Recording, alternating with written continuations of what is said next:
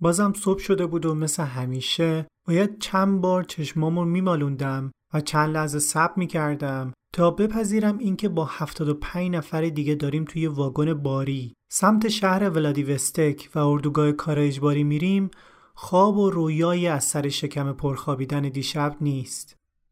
روی واگن باری نوشته شده بود ابزار و لوازم مخصوص.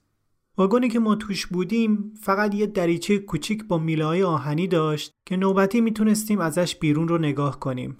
وقتی یه قلب زدم دیدم کسی جلوی پنجره نیست و رفتم تا بیرون رو نگاه کنم. یکی از همقطارا به محض بیدار شدن و باز کردن چشماش شروع کرد یه ترانه در مدح استالین خوند.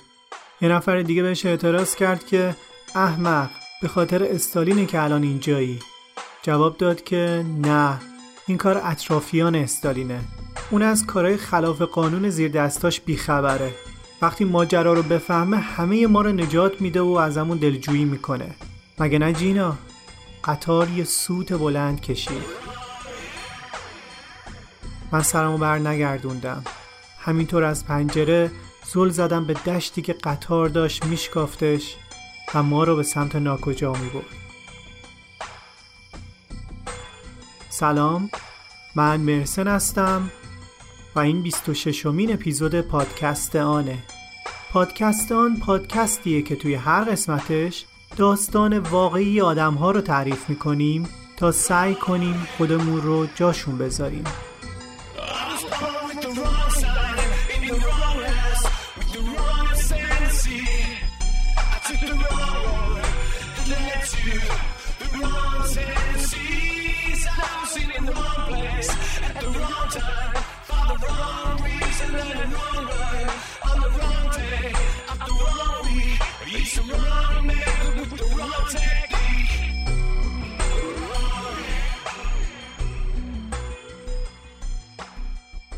این اولین قسمت از داستان سه قسمتی جلوی اینها گریه نکنه. من این داستان رو بر اساس کتاب در دل گردباد از یوگینیا گینزبرگ نوشتم و اون بخشایی رو که برای خودم خیلی جذاب بودن رو روایت کردم. کتاب بسیار خوب و جذاب و البته مهمیه در تاریخ شوروی. اگر تمایل داشتین و کتاب رو پیدا کردین حتما بخونیدش چون که موضوعات و بخشای بیشتری رو کاور کرده. اما من سعی کردم که وفادار بمونم به متن کتاب و خیلی از جملاتی که میشنوین عینا در کتاب اومده و عینا جملات خود جنیا هست.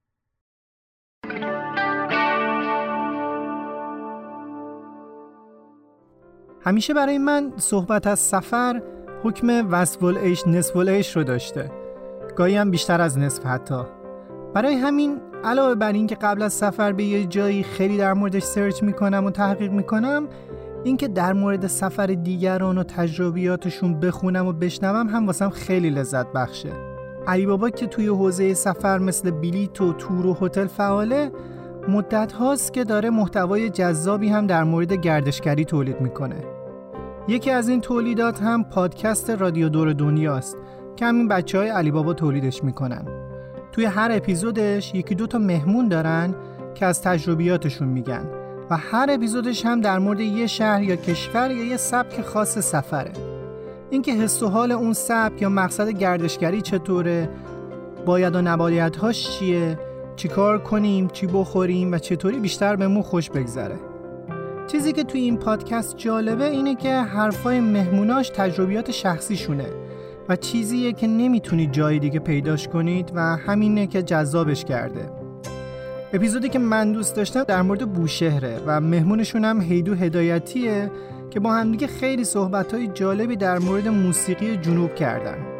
اسم رادیو دور دنیا رو توی Castbox یا بقیه اپلیکیشن های پادگیر search کنید پیداش می‌کنید و بعد می‌تونید subscribe کنید. مشخصاتش رو هم می‌ذارم توی توضیحات. رادیو دور دنیا.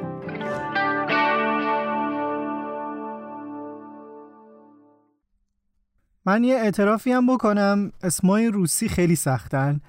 بعید نیست چیزی رو اشتباه تلفظ کنم. خودتون اگه یه رمان روسی تا حالا خونده باشین منو درک می‌کنید حتما. خلاصه پیشا پیش خیلی معذرت می‌خوام. این رو هم بگم که این داستان برای بچه ها اصلا مناسب نیست من میتونستم جینیا باشم تو میتونستی جینیا باشی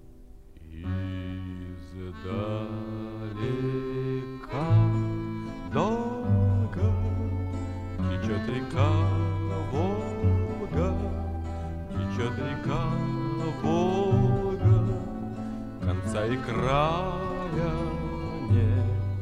Среди хлебов спелых Среди снегов белых Течет моя Волга А мне семнадцать лет سلام من جینیا هستم دسامبر سال 1934 سی سالم بود و اون روز یه روز معمولی بود با همسرم و دوتا پسرام آلوشای نه ساله و واسیای دو ساله صبحانه خورده بودم رسونده بودمشون مدرسه و حالا داشتم می‌رفتم دانشگاه کازان توی شوروی تا برسم به کلاسم. من استاد دانشگاه ادبیات بودم. توی کلاس داشتیم شعری در متح روسیه بزرگ میخوندیم که همون موقع یکی از اعضای کادر دانشگاه در کلاس رو باز کرد و گفت بریم به سالن اجتماعات چون یه خبر مهمی رو می‌خوام به بدن. من از اعضای وفادار و مطیع حزب کمونیست بودم. همسرم هم از اعضای بلندپایه حزب بود. توی سالن اعلام کردن که سرگئی گروف یکی از اعضای حزب به قتل رسیده و استادان معمور این هستن که به کارخونه ها برن و کارگرها رو مطلع کنن. منم معمور این شدم که برم به کارخونه نساجی کازان و نامه ارسالی از حزب رو بخونم. یه نامه که پر از کلمات افتخارآمیز برای حزب و قولهایی برای مجازات قاتل همدستاش بود.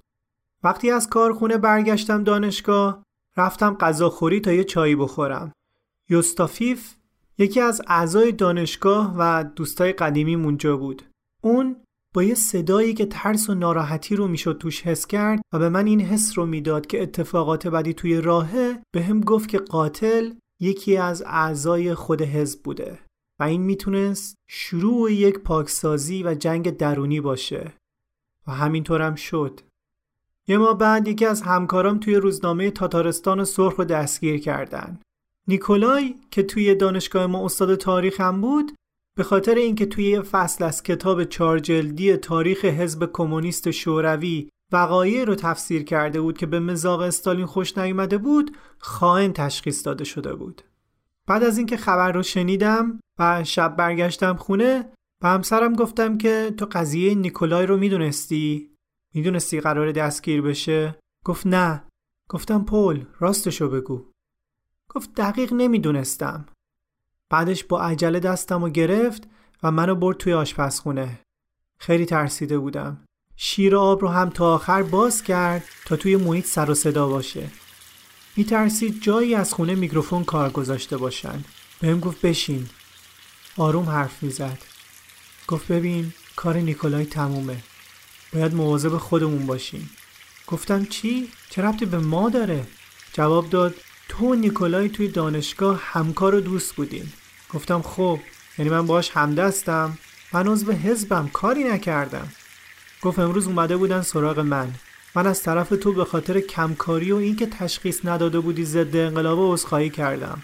ولی گفتن خودش باید عذرخواهی کنه. اون لحظه اعصابم به هم ریخت. گفتم چیکار کردی؟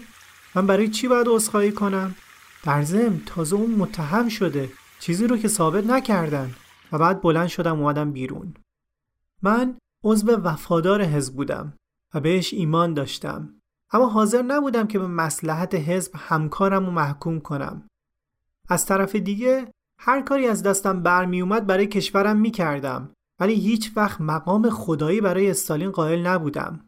باور داشتم که اونم یکیه مثل همه ماها. چند روز بعدش همه کسایی که توی روزنامه کار می‌کردن رو خواستن دفتر روزنامه برای ادای توضیحات. موضوع این بود که شما یا هر کسی دیگه ای باید زودتر از اینکه یه نفر دستگیر بشه این ضد انقلاب ها و دشمنان ملت رو تشخیص و لو می‌دادی و در صورت عدم موفقیت باید دلایلت رو توضیح می‌دادی دفتر روزنامه یه سالن کوچیک قدیمی بود که گوشه سالن دفتر سردبیر قرار داشت. از در اصلی که وارد شدم دیدم همه جلوی اتاق سردبیر تجمع کردن و یکی یکی دارن صحبت می‌کنن. همینطور که داشتم به سمتشون می‌رفتم صداشونم میومد. هر کسی یه چیزی در دفاع خودش می‌گفت و نیکولای رو محکوم می‌کرد تا خودش رو از مخمسه نجات بده. یکی می‌گفت من توجیه نبودم. یکی دیگه می‌گفت من معنای انقلاب دائمی رو درست متوجه نشدم. تا اینکه من رسیدم بهشون. سردبیرمون که از اعضای بلندپایه حزب بود به من اشاره کرد و گفت رفیق بیا داخل. رفیق گینزبرگ شما در دفاع از خودت چی داری بگی؟ جواب دادم من حرفی برای گفتن ندارم. گفت بله؟ نمی‌خوای ابراز پشیمونی کنی که در تشخیص خرابکار بودن همکارت ناموفق بودی؟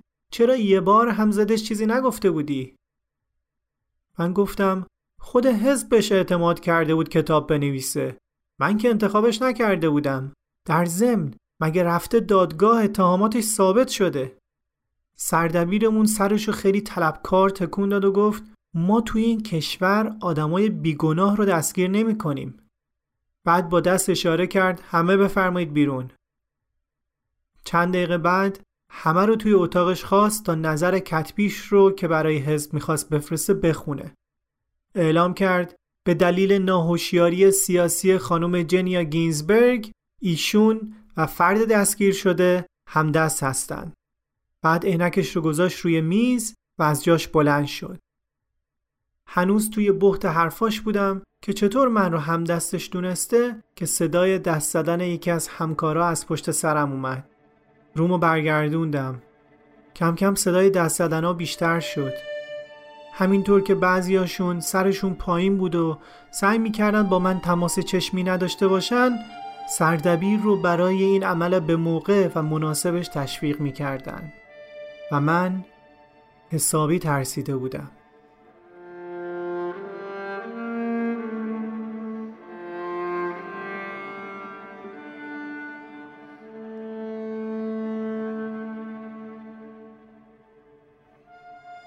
اون ماجرا فقط باعث شد که من رو از روزنامه اخراج کنن. اما از اون روز رفتم زیر ذربین و ممکن بود روزای سیاهی در انتظارم باشه. همسرم مدام می‌گفت که نباید از حزب کینه به دل بگیری. پیش میاد. خودت سرسختی نشون دادی و نخواستی ابراز پشیمونی کنی. کافی بود چند تا جمله بگی. مگه همکارات نگفتن؟ مگه من نگفتم؟ چند تا جمله است دیگه. اما اولا من کار اشتباهی نکرده بودم. و دوما چرا باید ضد همکارم که هنوز نرفته بود دادگاه حرف می زدم؟ اما احتمال این وجود داشت که قضیه خیلی بالا بگیره. گاهی احساس می کردم که دارن تعقیبم می کنن. بالاتر از همه من عاشق ادبیات و درس و دانشگاه بودم و دوست نداشتم اینا هم ازم گرفته بشه. حالا پاییز سال 1935 بود و به دعوت حزبی آخر هفته رفته بودیم یه ویلای تفریحی اطراف شهر کازان. همسرم از قبل می‌دونست که قرار رئیس حزب در کازان رفیق بیلین هم اونجا باشه. شب توی رستوران داشتیم شام میخوردیم. از اونجا دیدم که رفیق بیلین با کلی آدم دیگه در حالی که داشتن گفتگو می‌کردن و میخندیدن رفتن به اتاق وی آی پی. همسرم گفت باید بریم پیش رفیق بیلین تو رو بهش معرفی کنم و بعد مشکل تو هم بهش بگی. اون تنها کسیه که می‌تونه واسه امنیت ایجاد کنه. دستم و گرفت و بلندم کرد. رسیدیم به میز بیلین. پال گفت سلام رفیق بیلین. وقت بخیر. ایشون همسرم جنیا گینزبرگه. بیلین جواب داد سلام خوشوقتم. و به من نگاه کرد و بعد به طور معنادار و تهدیدآمیزی گفت بله در مورد ایشون شنیدم. بعد تشریف بیارید دفترم تا صحبت کنیم. من بعد از شام رفتم دفترش. خیلی حس کوچیک شدن می کردم که باید به خاطر کار نکرده از دیگران خواهش و تمنا کنم. بعد از اینکه حرفامو زدم بهم گفت که تو باید هوشیار می بودی و هیچ عذری پذیرفته نیست. تو استاد ادبیاتی و اینکه نتونستی تشخیص بدی که همکارت ضد انقلابه یعنی تو اصلا صلاحیت کار رو نداری باید اخراج بشی با گریه برگشتم اتاقم. اینطور بود که زودتر از چیزی که فکر می کردم از دانشگاهم اخراج شدم. اما هنوز یه ترس بزرگتر وجود داشت. اینکه دستگیر بشم. بذارید یکم از فضای اون موقع بگم. استالین همه رو دشمن می‌دید. از نزدیکترین مشاوراش تا افسرای عالی رتبه تا روشنفکرها و حتی آدمایی که عمومی ترین مشاغل رو داشتن مثل کشاورزا. هیچ کسی در امان نبود.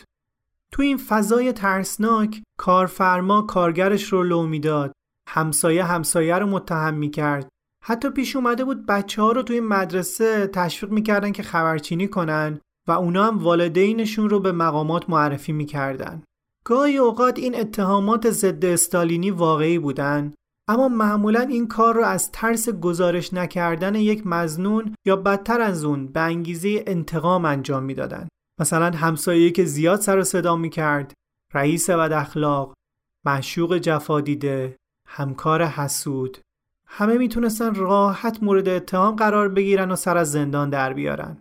توی همچین فضایی سایه سنگین بازداشت روی سر منم افتاده بود. شب روز نگران خودم و خانوادم بودم.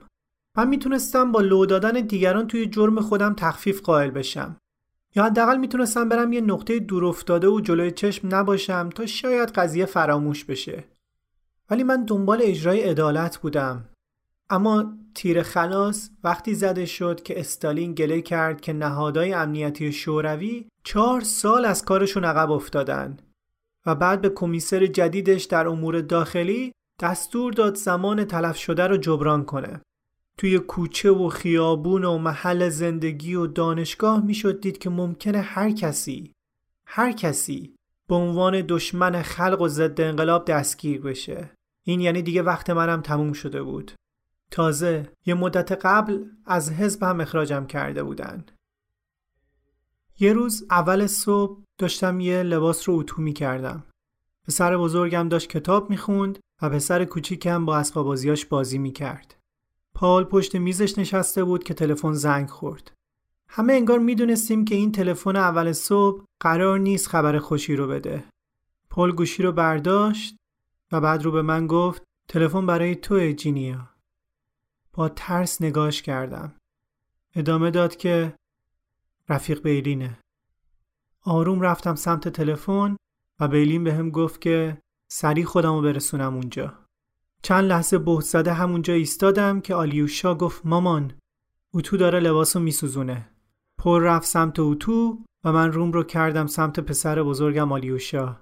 دیدم کنارش چند تا شکلات هست. با عصبانیت گفتم داری شکلات می‌خوری؟ چند بار بهت گفتم دندونات خراب میشه بدشون به من ببینم آلیوشا اومد و شکلاتای صورتی رو گذاشت توی دست من. حسابی ترسیده بود. گذاشتمشون توی جیبم. بعد بدون اینکه چیزی بگم لباسم رو عوض کردم. با پل از خونه زدیم بیرون. نمی‌تونستم به صورت بچه ها نگاه کنم. پل با هم تا ساختمون مرکزی حزب اومد. دم در خدافزی کردم و رفتم داخل. اون داخل رفتن بازگشتی نداشت. بالاخره من اون روز بازداشت شدم.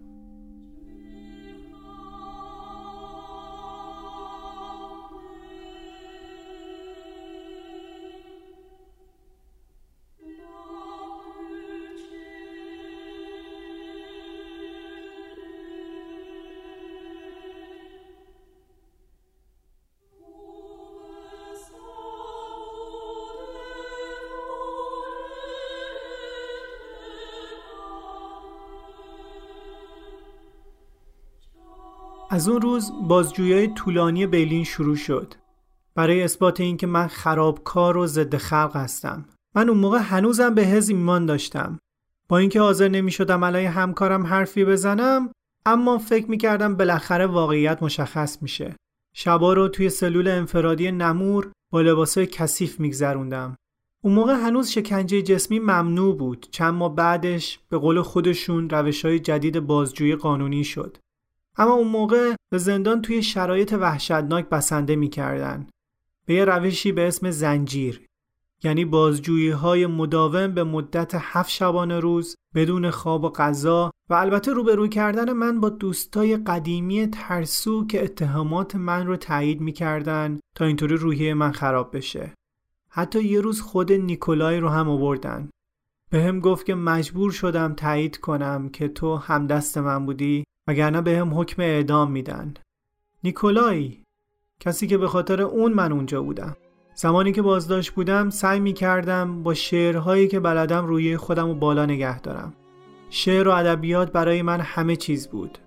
شبا دور اتاقم میچرخیدم و با دست میکوبیدم به بدنم و این شعر رو میخوندم تا یادم نره من کی هستم.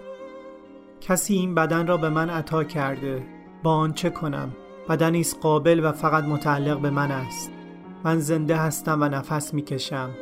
من قوی و بلندقد هستم. کسی می‌داند باید به خاطرش از چه کسی تشکر کنم. من هم باغبانم و هم گل و در این زندان گیتی تنها نیستم. وقتی حرکت می کنم وقتی نفس می کشم از خود ردی به جای می گذارم روی این پنجره ابدی که تاریکی را بیرون نگه می دارد زندگی آن سوی شیشه ممکن است روز به روز تاریک شود. اما اثر من روی این پنجره هیچگاه از بین نخواهد رفت.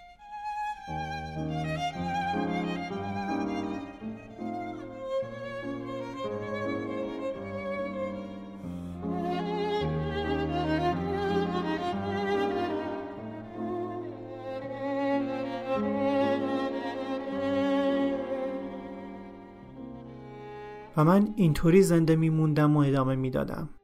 اما الان دیگه چند ماه گذشته بود و حسابی ضعیف شده بودم. یه روز نگهبان اومد دم سلول و گفت که بیلین می‌خواد ببینتت. من شکلاتایی که روز آخر از آلیوشا با عصبانیت گرفته بودم رو توی لباسم آورده بودم داخل. یواشکی یکی از اون شکلاتای صورتی که تنها جسم رنگی اون سلول بودن رو خوردم. برای من رنگ و بوی آلیوشا پسر بزرگم رو می‌دادند. رفتم به اتاق بیلین. بیلین یه هیکل توپر داشت و قد کوتاه و موهایی که از ته تراشیده بود. از در که وارد شدم دیدم که جلوی پنجره دفترش ایستاده. از بیرون صدای خنده و موسیقی می اومد. لبخند گفت که روز ارتش سرخه. جشن ملی. شاید پسرای تو همون پایین باشن نه؟ اینو که شنیدم خواستم برم دم پنجره که پرده رو کشید. گفت بفرمایید بشینید. نشستم روی صندلی. علکی سعی می‌کرد صورتش یه جوری باشه که یعنی داره دلسوزی می‌کنه. شروع کرد به حرف زدن. بچه هات حسابی دارشون برا تنگ شده. می‌دونم یه مادر چه حس بدی می‌تونه داشته باشه. مخصوصا بعد از درخواستی که همسرت کرده. بعد به کاغذ جلوش نگاه کرد و گفت همسر درخواست طلاق داده.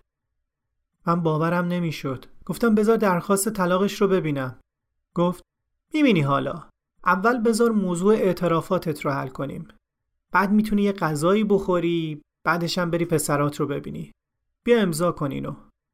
یه کاغذ رو هل داد جلوم و خودنویس رو داد دستم. دودل شده بودم. چشمم به عکس قاب گرفته استالین افتاد که بزرگ پشت سر بلین روی دیوار آویزون بود. تمام این اعترافات و اتهامات روی اون کاغذ دروغ بود. و خود بیلین و همکاراش هم اینو می‌دونستن.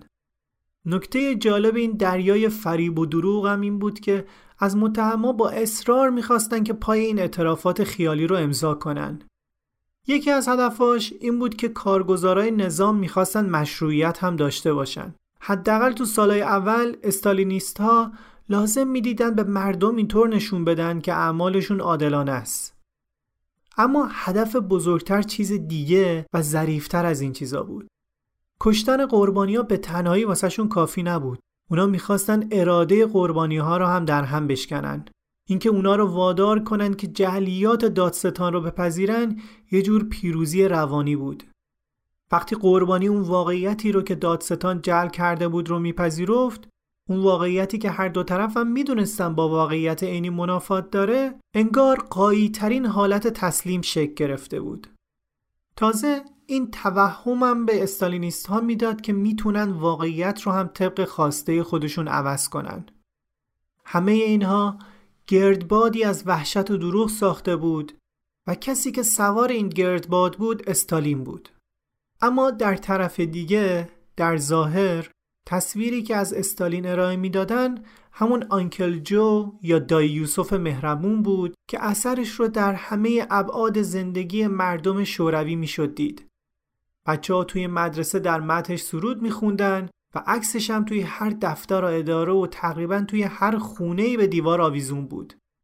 همه اعتقاد داشتن که باید سرمایه‌دارهای منافق، کمونیستای وازده، مزدورا ضد انقلابایی که راه پیشرفت شوروی رو صد کردن رو از سر راه برداشت.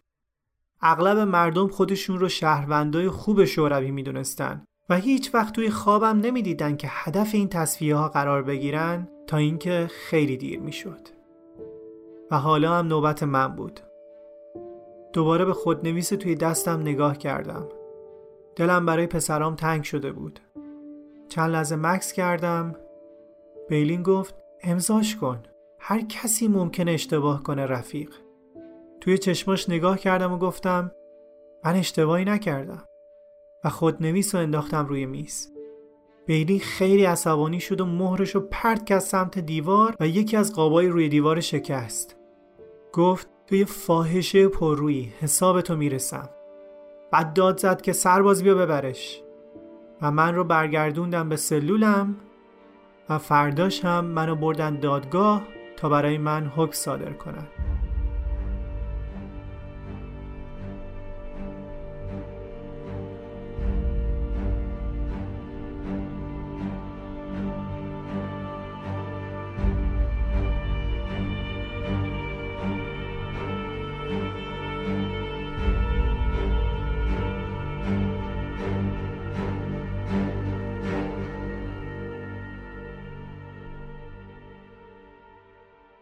با دو تا نگهبان من رو بردن دادگاه نظامی. سه نفر ارتشی پشت میز نشسته بودن. یکیشون گفت می‌دونی جرمات چیه؟ ابراز پشیمونی می‌کنی؟ گفتم من کاری نکردم. گفت همه تایید کردن که تو گناهکاری. جرم تو تروریسم ضد خلقه. و بعدش که او گفت شور می‌گیریم.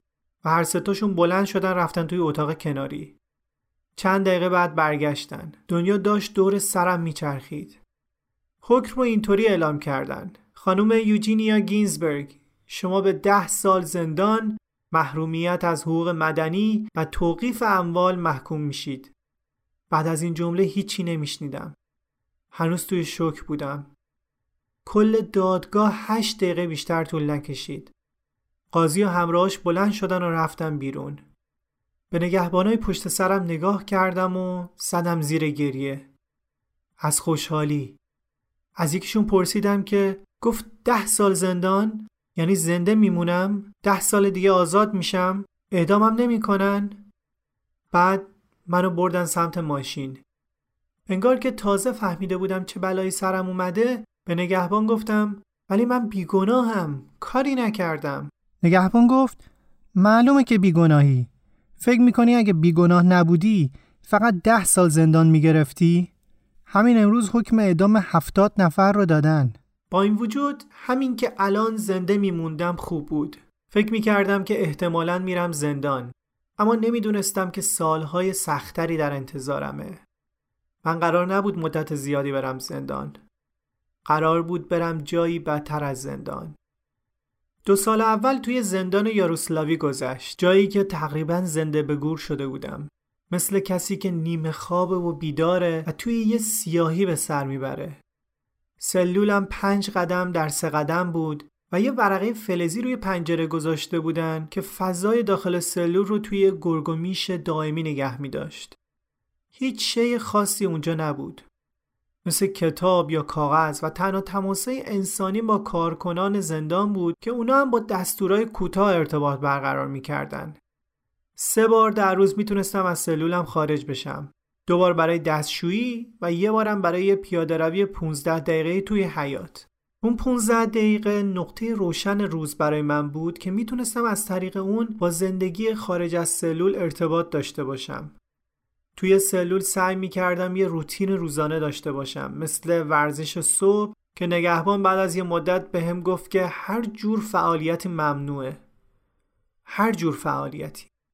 هر ده روز هم باید دو تا کتاب به ما می‌دادن که به قول خودشون ایت سرویس فعلا در دسترس نبود. توی همه دو سالی که من اونجا بودم در دسترس نبود. تنها کاری که میموند شعر سرودن و شعر خونی بود. شعرهایی که باید از حفظ برای خودم میخوندم شوان 1939 من و 75 تا زن دیگر رو سوار واگن شماره هفت کردند.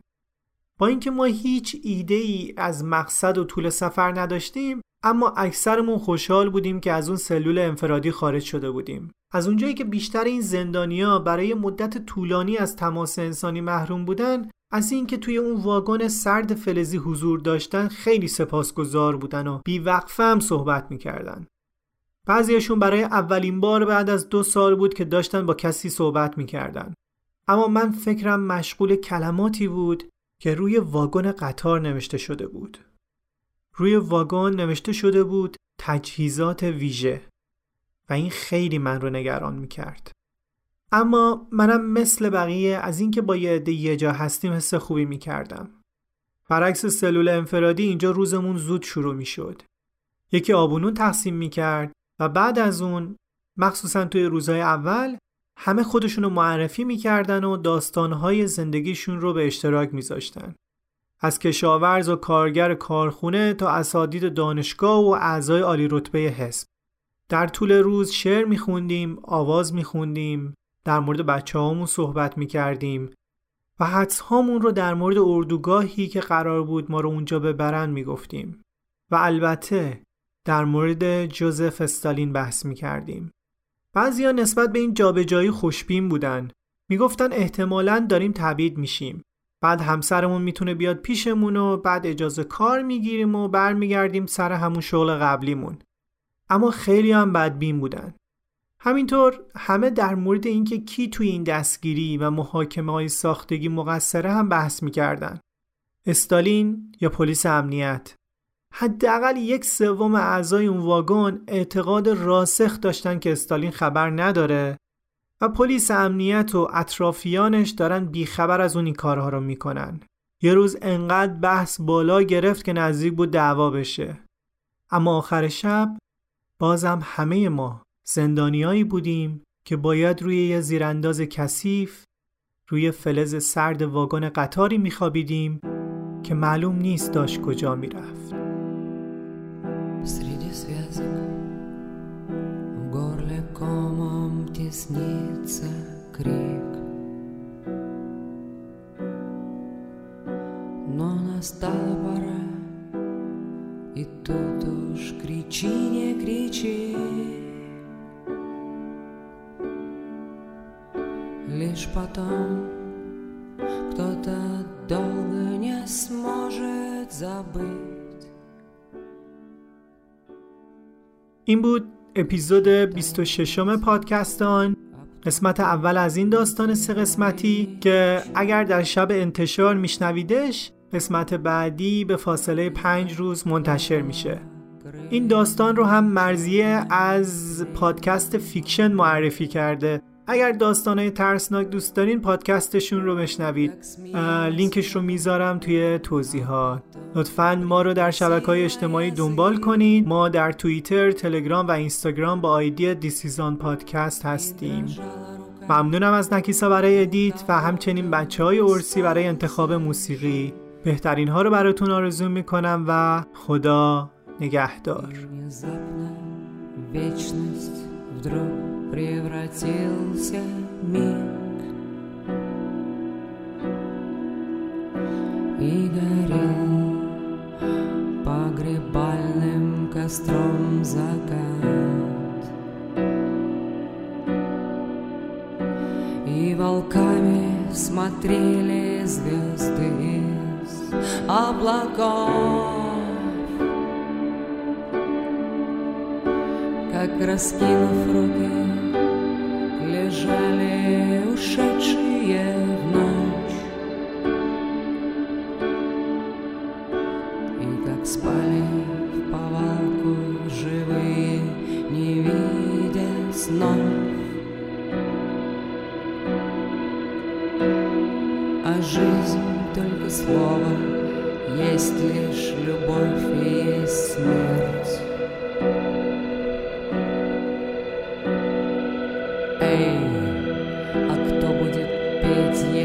se budut spát.